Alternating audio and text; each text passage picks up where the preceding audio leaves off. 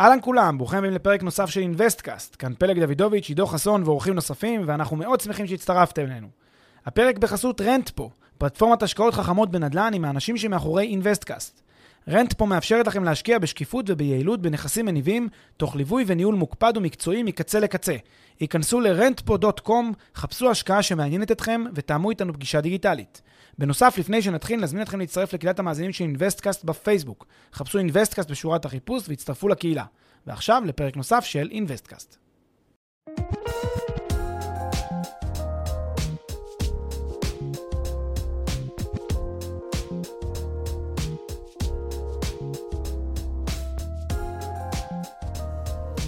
שלום לכולם, אנחנו בפרק מספר 69 של InvestCast, והיום אנחנו ננסה לפרק את המוקש הנפיץ של אה, רכישת דירה בארץ, אה, ברמה קצת יותר אה, עמוקה מהדיון הרגיל שבדרך כלל נסוב סביב הנקודה הזאת, גם מבחינת ההיגיון הכלכלי הטהור, אבל גם מבחינת היבטים אמוציונליים, שחלקכם הגדול בטח מבינים שיש להם ערך כלכלי, לפעמים אפילו ערך כלכלי מדיד.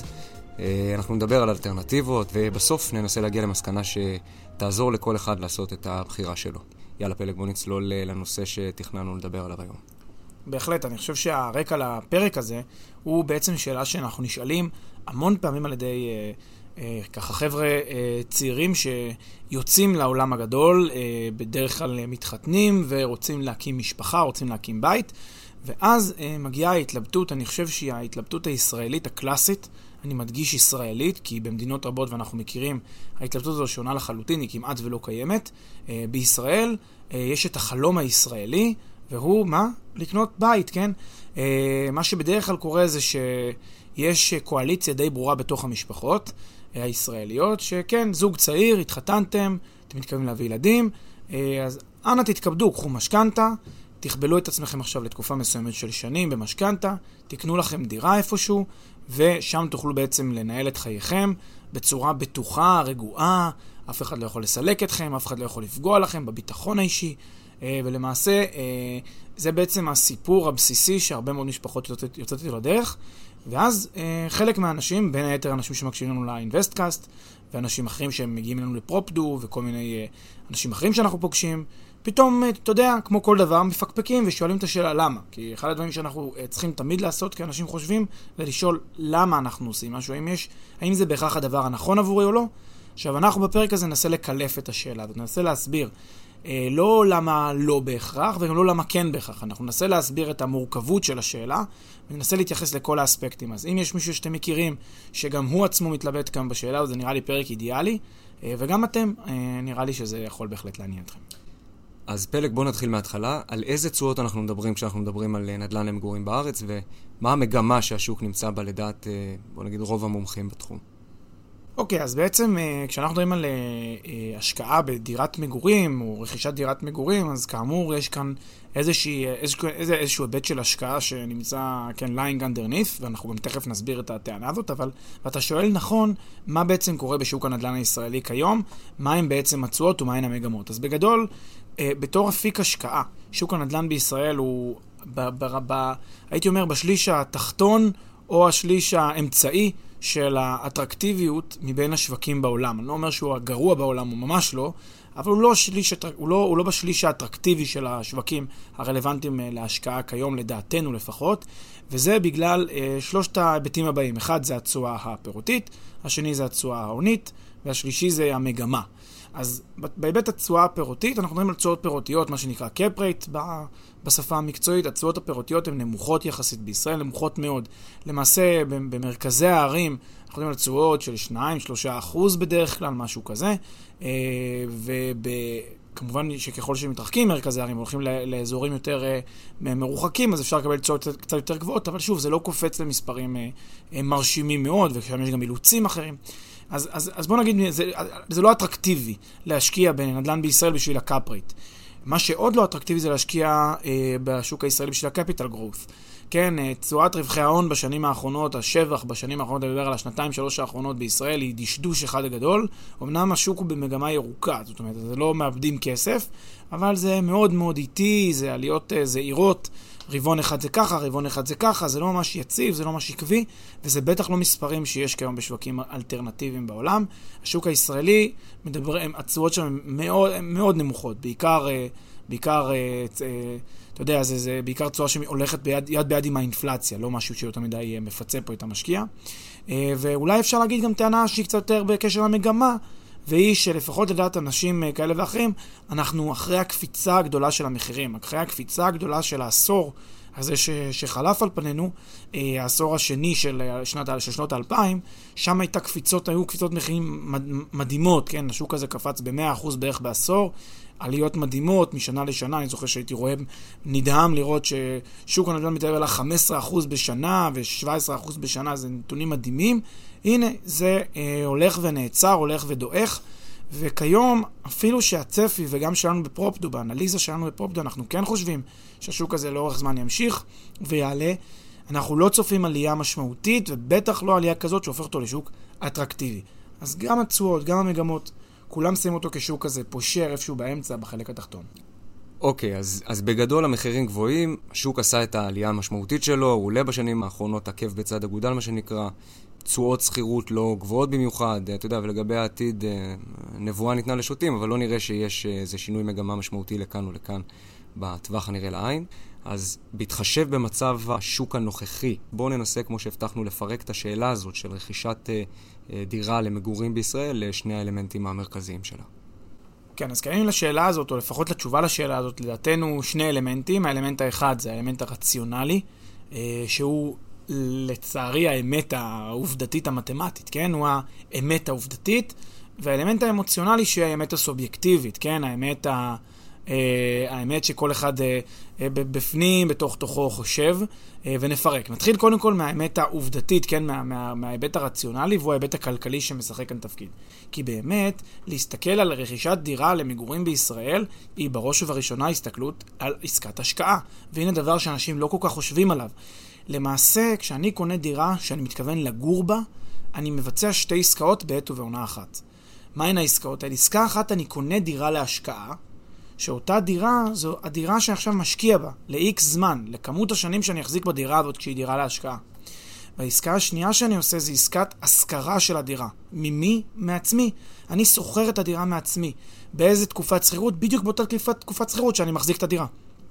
למה? כי אני בעצם צורך שירותי דיור מעצמי. הרי, כשאני קונה דירה והיא לא לצורך לגור בה, מה אני יכול לעשות איתה? היא מכשיר, היא נכס שאני יכול להפיק עליו כסף.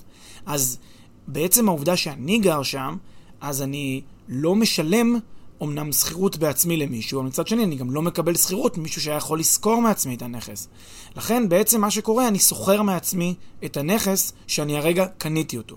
לכן כשמפרקים את השאלה, את, ה, את הפעולה הזאת של לקנות דירה למגורים לשני הרכיבים האלה, שרכיב אחד זה השקעה בנכס, השקעה בדירה, והרכיב השני זה רכיב השכירות של הדירה, פתאום מבינים שכשקונים דירה למגורים זה לא באמת רק אה, דירה למגורים, אלא זה בעצם עסקת השקעה. אז כשההורים או שקרובים או שאנשים ממליצים לנו, מה, איזה שאלה, קנה דירה למגורים, בוודאי, אתה צריך דירה שלך וכולי, בראש ובראשונה הם בעצם אומרים, אתה משקיע עכשיו בשוק הנדל"ן. עכשיו, אני לא, אני לא בעד הגישה הזאת של לעשות, כמו שאמרתי בתחילת הפרק, מין חשיבה כזאת, כן, אני לא יודע, אני עושה מה שכולם עושים, חשיבת עדר כזאת. אני בעד לחשוב. וכשאני חושב על הדברים, אני אומר לעצמי, רגע, אם יש פה שתי עסקאות, אז את העסקה של השכירות, אין לי ברירה, אני חייב לשכור דירה אם אני רוצה לחיות כאן. אני חייב שירותי דיור, אני לא הולך לגור ברחוב. אז אני, אני כן רוצה לשכור ולגור בדירה כלשהי, בסדר? שאלה לגבי החלק הראשון, הרכיב הראשון, יש שאלה מעניינת. מה לגבי שאלת ההשקעה? האם אני רוצה להשקיע בדירה עכשיו ל-25-30 שנה בדירה בישראל? והתשובה לשאלה הזאת הרבה יותר מורכבת מאשר כן או לא. פה צריך להבין שהשאלה הזאת היא תלויה בהכרעה שאני צריך לבצע אפריורי, ההכרעה המתמטית, הכלכלית, של האם השקעה בדירה בישראל ב-2020 היא הדבר הנכון לעשות. אני צריך בעצם לשים את ההשקעה בדירה בישראל על איזושהי סקאלה, על איזשהו אה, מדד, לצידה אני צריך לשים הרבה מאוד אפשרויות השקעה אחרות. זה יכול להיות בשוק ההון, זה יכול להיות בנדל"ן חו"ל, זה יכול להיות בכל, you name it, זה יכול להיות בכל מיני קרנות כאלה ואחרות, זה יכול להיות בהלוואות כאלה ואחרות, אני יכול המון מוצרי השקעה אחרים. אולי בתמהיל כזה או אחר אני אמצא אפיק שהוא יותר אטרקטיבי, ואני אגיד בהערה, בהערה, כן, אה, ברורה מאליה, שכשהתחלנו את הפרק אמרנו שהתשואות בישראל לא, לא, לא ממש אטרקטיביות ולכן היא בשליש התחתון או האמצעי, אז מאליו מובן שלהשקיע בנדל"ן בישראל כיום זה לא ההחלטה הכלכלית הנכונה אה, בהכרח, כן, שוב, כתלות בכל מיני אילוצים. אז, אז באמת לפני שנגיע לחלק האמוציונלי של הדברים, איך באמת מחליטים מה האפיק האלטרנטיבי המתאים ביותר, נדל"ן חו"ל, שוק ההון, אפיק אחר, איך מקבלים את ההחלטה הזאת, איך מבינים מה קורה שם בחוץ, מעבר ללתקוע את הכסף בבלוקים של דירה בישראל? זהו, אז באמת הקדשנו לזה הרבה מאוד uh, פרקים באינבסטקאסט לשאלה איך אני בעצם בוחר. איך אני בוחר אם אני רוצה נדל"ן, אם אני רוצה נדל"ן חו"ל, אם אני רוצה מניות, אם אני רוצה קרנות. כל האפשרויות האלה אנחנו בהחלט דנים בהן, אנחנו הראינו שלהגיד אה, אפשרות חד-חד ערכית מיידית, שמשהו אחד עדיף על פני אחר זו שגיאה. אין דבר כזה תשובה כללית, רק אני רק שוק ההון, אני רק נדל"ן. אני לא אוהב לא את אלה ולא את אלה. אפילו ב Propdo, שאנחנו חברה שמתעסקת בהשקעות בנדל"ן ובכלל בהשקעות, אנחנו אף פעם לא נגיד לבן אדם, אתה לא צריך ללכת לשוק ההון, זה שגוי לך. מה פתאום? אנחנו נגיד לבן אדם, הנה, זה מה שיש בנדל"ן, זה מה שאנחנו חושבים שנכון לעשות בנדל"ן, אבל אני לא פוסל מי שירצה שישקיע בשוק ההון אם הוא מוצא לנכון והוא חושב שזה אה, משתלם לו. אז למעשה התשובה לשאלה במה כדאי להשקיע היא מאוד תלויה בי, במטרות שלי, במה אני, אה, אני מכוון, איזה, איזה כיוונים הייתי רוצה, איזה צורות הייתי רוצה להפיק, מה רמת הסיכון שאני רוצה אה, לאחוז בה וכולי. יש כאן הרבה שאלות מאוד אינדיבידואליות, אבל אם אני כן אתן את ה-generally speaking, את התשובה הכללית והגורפת שמתאימה ל, לרוב המאזינים, כמובן שהתשובה הנכונה היא פיזור. התשובה הנכונה היא שאני בכל מקרה חייב איזושהי חשיפה לעולם הנדל"ן, לדעתי לפחות. חשיפה לעולם הנדל"ן, חשיפה מסוימת לשוק ההון, חשיפה מסוימת לאפיקים אחרים, מוצרים ריאליים, מוצרים אה, לא ריאליים, מוצרים כן פיננסיים. אני צריך חשיפה להרבה מאוד דברים, בעיקר בגלל שאנחנו, כמו שהסברנו, שחשובה חשוב היצירה של התמהיל, חשוב היצירה הזאת של פיזור הסיכונים, חשוב זה שיהיה לי, שאני אהיה מפוזר גם גיאוגרפית, גם סקטוריאלית, גם ענפית, הרבה מאוד תחומים שאני אהיה מפוזר בהם, ולא אלך להפיק אחד ולשים את כל הביצים בסל אחד. אבל מה שאנחנו גם בדרך כלל אומרים להרבה אנשים זה, שים לב, לשוק ההון אתה כבר חשוף, לפניי ולפנים, מכל הכיוונים אתה חשוף, בעצם העובדה שיש לך אה, קרנות פנסיה, ומעצם העובדה שיש לך קופת גמל, ומעצם העובדה שיש לך ביטוח מנהלים, ומכל הכיוונים אתה הרבה פעמים חשוף בכסף גדול מאוד לבורסה, ולכן כדאי לפזר את זה, ואז אנחנו מציעים לאנשים באמת להשקיע בנדל"ן, אה, ואם כבר נדל"ן, אז נדל"ן חו"ל. אבל להגיד אוטומטית, עכשיו יש לי חצי מיליון שקל, מה הדבר הנכון? אין תשובה. כל אחד יחשוב עם עצמו על בסיס הקריטריונים שלו, תחת ההבנה שצריך לעשות פיזור אה, נכון בין כל האפיקים האלה.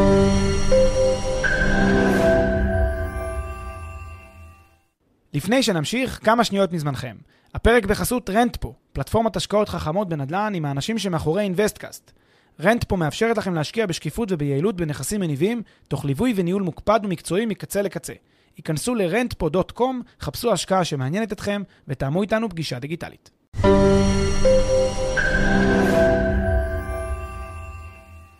לפני שנגיע לחלק האמוציונלי, מה עם מי שיגיד לך, בסדר, אני יודע שיש אפיקים אלטרנטיביים, אבל בנדל"ן להשקעה בישראל אני יכול לקבל לצורך העניין 75% משכנתה, מימון, זה הטבה, לצורך העניין שאני לא יכול לקבל באפיקים אחרים.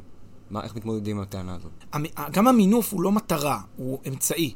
אמצעי למה? למה אני צריך מינוף? למה אני צריך מימון? אני רוצה לקחת מימון אם אני רוצה למשל להגדיל את התשואה, אם אני רוצה למשל לעשות השקעה שהיא יותר טובה, או אם יש לי הון עצמי שהוא נמוך. אז אלה הסיבות שאני, אז הוא אמצעי עבורי. ולכן להגיד שוב, אוטומטית אני צריך מינוף, OPI, OPM, OPM, אז, אז, אז זה גם שגיאה בעיניי, זה גם לא נכון אה, קטגוריאלית. צריך לבדוק כל דבר לגופו.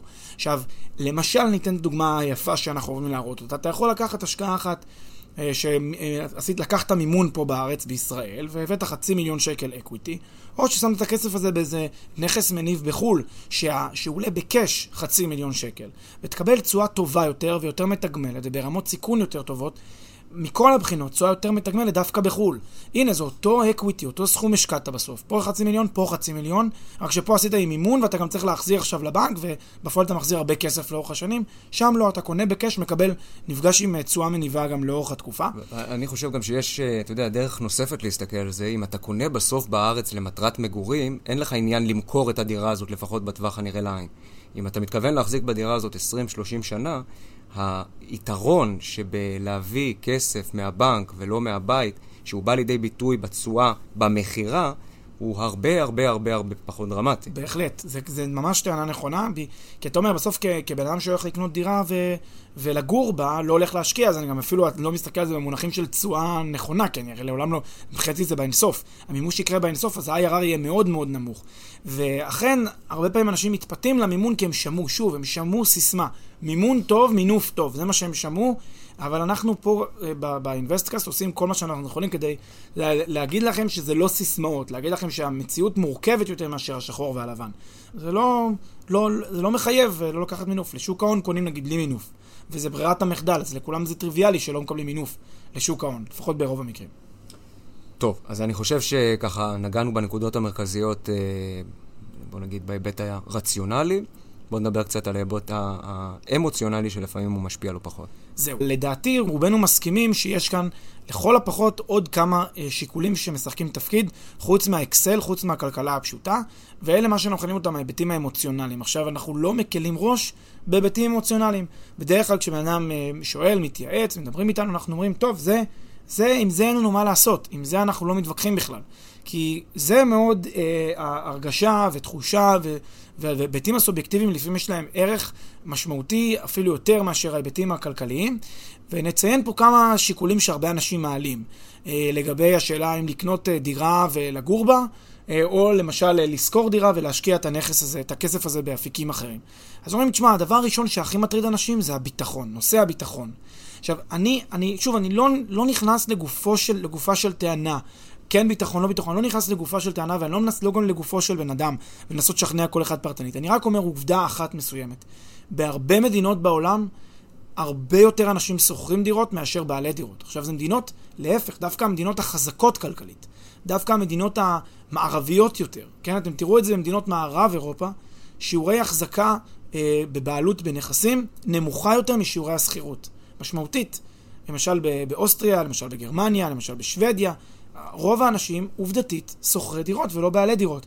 הם לא רואים את זה כמו שאנחנו רואים את זה כיום, הם מסתכלים על זה כאל מוצר ארעי בהרבה מקרים, וצריך גם לומר שאתה יודע, לא צריך את החוק, דווקא המקומות היותר אה, משכילים, יותר חזקים, אתה תראה בערים הגדולות, כן, חבר'ה, לא רק צעירים, גם חבר'ה מבוגרים, שחיים בשכירות ויש להם אחלה של חיים, לא חסר להם שום דבר, להפך.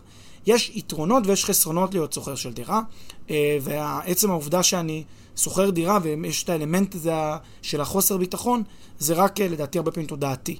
אבל, שוב אני אומר, אנחנו לא נכנסים פה לגופו של אה, ויכוח, וכל אחד יראה את זה אחרת. אבל זה לפחות הנימוק המרכזי, נושא הביטחון והיכולת להזיז אותי ממקום למקום.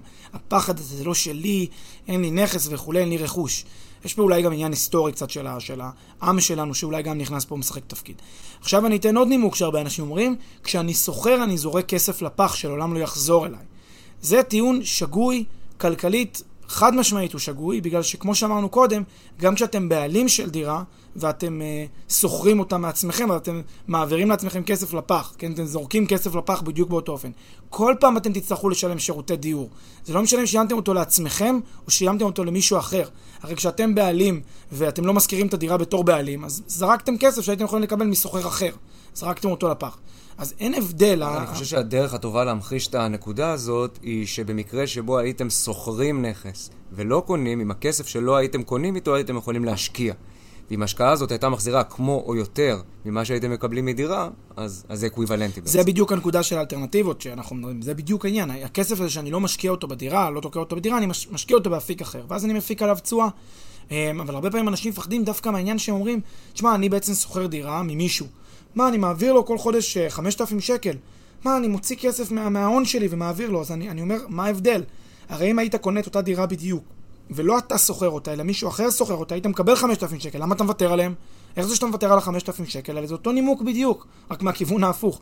לכן גם במובן הזה יש כאן, אה, שוב, טענה שהיא קצת מוחמצת, ואני חושב שהיא לא מדויקת בהקשר הזה. ויש היבטים נוספים שקשורים ללמה למה אמוציונלית אנשים רוצים להיות בעלים של דירות שהם גרים בהן. אה, אני רוצה להשאיר לעצמי את השיפוצים, אני רוצה שזה יהיה הדירה שלי, שאני ארגיש שאני יכול לעשות בה מה שאני רוצה, ושאני לא מוגבל לאיזשהו חוזה דרקוני. אני חושב, גם לגבי הטענות האלה יש דרך להתמודד איתן. אה, הרבה בעלי דירות יש לא מעט כאלה, לא יותר מדי אה, יקפידו על קוצו של להיות בהסכם, ולא יעשו חיים קשים, ומבינים צרכים של שוכרים, והם רוצים שהשוכר יהיה נוח לא פחות משהשוכר רוצה שיהיה לו נוח. כי זה אינטרס של שני הצדדים שיהיה בסבבה ושיהיה הסכם שכירות טוב, כי הכסף שהשוכר מכניס לבעלים הוא חשוב לו לבעלים. זה, זה, גם הוא רואה את זה כהכנסה, כמקור הכנסה, כחלק מהמשכורת שלו. לכן גם הוא רוצה שזה יהיה בסבבה ושזה יהיה טוב. כמובן שיש דברים שלא, לא, אתה, לא, לא, לא יכול לעשות. כשאתה רק שוכר. אתה לא יכול לעשות הכל. אבל אני חושב שגם ככה, אם היית הבעלים של הדירה, את הדברים האלה גם ככה כנראה לא היית עושה אותם. אז את ה-90% מהדברים אתה כן יכול, ובשפע, ואין שום בעיה עם זה. אה, ואני גם אגיד בצד הטיעון הנגדי, שדווקא יש מקרים שבהם קורים נזקים, תקלות, שאתה יודע שהבעלים דואג לזה, ולא אתה. דווקא זה מוריד ממך מה, את העול הזה מה, מה, מהדאגות. אז זה ככה הקונטרה לטענה האחרונה. בקיצור, יש פה טעמים אמוציונליים חזקים, כבדי משקל. לא, אנחנו לא מתעלמים מהם, אנחנו לא אומרים שהם לא רלוונטיים, והם צריכים להיות חשובים, אבל אה, ניסינו איכשהו להגיד את דעתנו לפחות על אה, כל אחד מהם. יפה. אני רוצה להתחבר בכל זאת לנקודה שפתחת איתה בהקשר האמוציונלי, ואתה יודע, על הדיבור על התרבות ועל שוני בין התרבויות ועל מדינות מערביות שבהן אה, נהוג יותר לשכור דירות מאשר אה, לקנות דירות. מה, תגיד, מה עם היבטים של, אה, לצורך העניין, רגולציה, אה, כל מיני, אה, אתה יודע, חוקי הגנת דייר, שכירות ארוכת טווח, פתרונות אולי שיש לאנשים שנמצאים, שגרים במדינות מערב אירופה, שמאפשרים להם להתייחס לנכס, אתה יודע, לא, לא, לא לייחס לנכס איזשהו קשר רגשי סנטימנטלי חזק. אני חושב שההסתכלות על רגולציה היא הסתכלות הפוכה למעשה, וזה לא באמת סדר הפעולות הנכון של דברים. רגולציה היא בדרך כלל תגובה של מי? של המחוקק, של הרגולטור, למציאות קיימת, למציאות תרבותית קיימת. אה, נכון שיש רגולציה באירופה, בחלק מהמקומות, שתומכת יותר, אגב, לדעתי היא, היא, היא שגיאה, אבל היא קיימת רגולציה כזאת שתומכת יותר בשוכרים. אה, ונותנת להם יותר הגנות מהסוג שכמו שאמרת, שכירות ארוכה, קשה לפנות אותם, ודמי שכירות שלא עולים, ודברים מהסוג הזה, שאנחנו מתנגדים להם ברמה, ברמה הכלכלית, ואנחנו חושבים שגם בישראל אה, יש מנגנונים שעוזרים שהם לא רגולטוריים, אלא דווקא מנגנוני שוק. אבל, having said that, אני עדיין חושב שהרגולציה היא תגובה. כי בגלל שהטבע של השוק המקומי הוא כזה שיש בו הרבה שוכרים, אז הנה יש לך מין לובי, היה לך כוח פוליטי ליצור גם חקיקה תומכת בשוכרים. הרגולציה לא, זה לא שהייתה רגולציה ואז השוכרים התחילו להיות שוכרים. לא, היו הרבה שוכרים, הם יצרו את הרצון ליצור את הרגולציה הזאת, וככה זה נוצר. לכן אני לא, אני לא, אני לא, לא רואה את הרגולציה כ... כ אתה יודע, כסיבה, אלא יותר כתוצאה של המצב שקיים שם.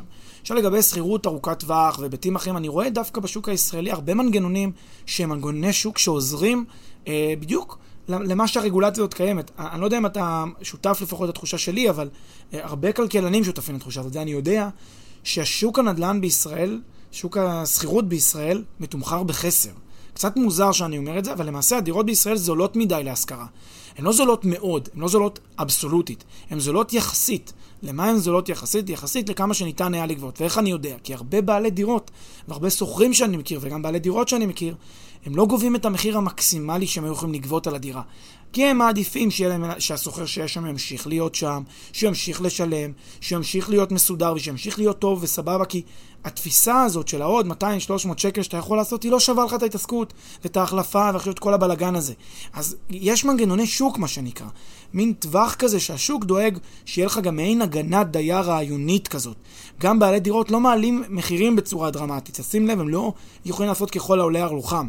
הם גם הם מוגבלים, וכמעט כל פעם שאני שומע מזכירים שהזכירו דירות, בישראל, אתה יודע מה הם אומרים לי? אומרים לי, תכלס, יכולתי לסגור על זה על עוד 500 שקל והייתי מוצא בטוח שוכרים, בדיעבד. מעין חוכמה שבדיעבד כזאת, כשזה לא ככה במציאות. כי הם יודעים, כשהם מפרסמים את המודעה בפייסבוק, איפה שהם לא מפרסמים, יודעים בתוך תוכם, מה עכשיו אני אעשה כאב ראש, אחכה פה שלושה חודשים עד שיענו לי ויראו שהורדתי את המחיר? לא, אני אגבה את המחיר שאני חושב שבאמת צריך, אה, שזה באמת המחיר הנכון של הנכס הזה, אה, של ההשכרה שלו. אז יש פה מעין מנגנון, אתה יודע, מעין פיקוח שכר דירה של השוק על המחיר הזה, שלא תעלה יותר מדי בצורה, מה שאנשים אחרים קוראים לזה חזירית. אה, אז, אז רגולציה שהיא תגובה למשהו, ולפעמים גם לא צריך אותה, השוק יודע לבד להסתדר. טוב, אז בואו לצורך הדיון נצא מנקודת הנחה של לקנות דירה בארץ במצב הנוכחי של השוק. זו לא ההחלטה בהכרח הכי טובה מבחינה כלכלית טהורה, ונניח שיש גם היבטים אמוציונליים שמשפיעים על ההחלטה הזאת. מה לגבי עניינים שהם אולי נתפסים כאמוציונליים, אבל יש להם נופח רציונלי די משמעותי כש... אתה יודע, חושבים על זה קצת יותר לעומק.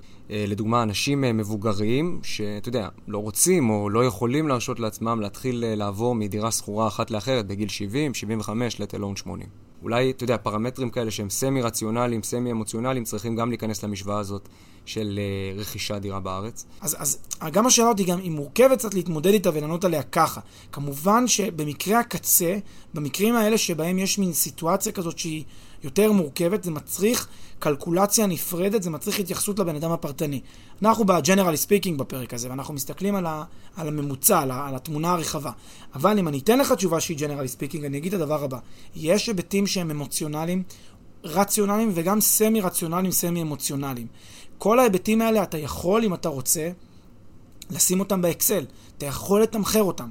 ואז אתה בעצם, אם, אם כך, אם אתה תעשה את זה ותתמחר אותם, השאלה שאתה צריך לשאול את עצמך אחרי הפרק הזה היא השאלה בעצם הבאה. כן, אתה יודע, הם כל השאלות שאתה צריך לשאול את עצמך. מצד אחד אני יכול אה, להשקיע את הכסף שלי היום באפיק השקעה מסוים, או בתמהיל של אפיקי השקעה מסוימים בשביל לה, להפיק את המירב מה, מהתיק שלי. זה האפשרות שתמיד אני יכול לעשות. לעשות אפיק השקעה מגוון כזה ולעשות את המקסימום. לחילופין, אני יכול לקנות נכס בארץ, בישראל, ולהשקיע באופן כפוי בדירה בישראל. ולכך אני מוסיף לדירה בישראל גם את ההיבטים האמוציונליים ואת ההיבטים הסמי-אמוציונליים או סמי-רציונליים האלה שנכנסים. ואני צריך לבדוק, לעשות איזון בין מצד אחד האפיק האלטרנטיבי, האפיק הזה של ה, למשל נדל"ן חו"ל, לבין מצד שני הנדל"ן בישראל פלוס ההיבטים האמוציונליים. ואם מצאתי שבקלקולציה הזאת האפיק האלטרנטיבי עדיין גובר, ולדעתי זה ככה צריך להיות, ברמה האישית, כן? זה לא כל אחד מתאים לו, אבל לדעתי האישית ככה זה צריך להיות. אז אני צריך ללכת לאפיק האלטרנטיבי ולהשקיע בו, כי שוב, כי אני רוצה לעשות את המירב על ההון שלי. אבל אם מצאתי שאצלי, במקרה שלי, נדל"ן בישראל, השקעה בישראל, פלוס ההיבטים האמוציונליים, סמי-אמוציונליים האלה, גוברים על האפיק האלטרנטיבי, אז כן, אז לכו לקחת משכנתה בישראל, תקנו לכם דירה בישראל, ויש לכם את ה... קיבלתם את התועלת העדיפה במקרה שלכם. אני מאוד אוהב את המשוואה הזאת, אני רק חושב שהיא גמישה. יש שם איזה מין איקס משתנה כזה, שזה באמת ההיבטים הרציונ... הסמי-רציונליים, או ההיבטים האמוציונליים. סובייקטיבית, אתה מתכוון. לא גמישה במובן האובייקטיבי, אלא סובייקטיבי. כלומר, היא משתנה פר בן אדם, פר... אה, לא, לא משתנה פר בן אדם, היא משתנה לאורך הזמן. כלומר, יכול להיות שלבן אדם מסוים, בנקודת זמן מסוימת בחיים שלו, ההיבטים האמוציונליים יהיו משהו, ה-X הזה יהיה שווה למשהו, ויכול להיות שבשלב מאוחר יותר בחיים שלו, ה-X הזה יהיה שווה למשהו אחר. לכן מה שאפשר לעשות זה לבחון את הדבר הזה ongoing כל הזמן. בצד אחד לשים את ההשקעות האלטרנטיביות, בין אם זה שוק ההון, נדל"ן חו"ל, אה, לא יודע, ניירות ערך אחרים, השקעות אלטרנטיביות אחרות, או תמהיל של כל הדברים האלה יחד. ובצד השני, את הרכישת דירה בארץ, אה, פלוס ההיבטים האמוציונליים והסמי-רציונליים, תוך רגישות לשונות, להשתנות של הדברים האלה לאורך הזמן. ואז יכול להיות שאפשר להגיע למסקנה שבגיל 35 כדאי לגור בשכירות עד גיל 55 עם השקעות אלטרנטיביות, ובגיל 55 לממש חלק מההשקעות האלטרנטיביות, להיכנס לשוק הנדל"ן בישראל כדי לענות על הצרכים האמוציונליים שלך, כדי, אתה יודע, לתת לעצמך את השקט הזה להזדקן בדירה משלך, בלי המחשבות על מה יהיה ואיך יהיה, אם זה משהו שמפריע לך, ולהמשיך עם מה שנשאר לך בהשקעות האלטרנטיביות. לגמרי, אני קונה את זה. אני אגיד רק שכל נקודה זה לא להסתכל על זה רק להיום, אלא לעשות מהן תוחלת. זאת אומרת, בכל זאת, גם ביום הראשון כשאתה צעדך, אתה כן עושה תוחלת ומסתכל, אוקיי, יום אחד אני אהיה מבוגר, אני ארצה לגור בדירה של עצמי. אז יש לזה איזשהו רכיב. בתוחלת, ההסתברות של זה, היום אני נותן לזה משקל כזה וכזה, אבל חוץ מהנקודה הזאת אני מסכים לחלוטין עם המשוואה שערכת כאן. תודה רבה. תודה, עידו.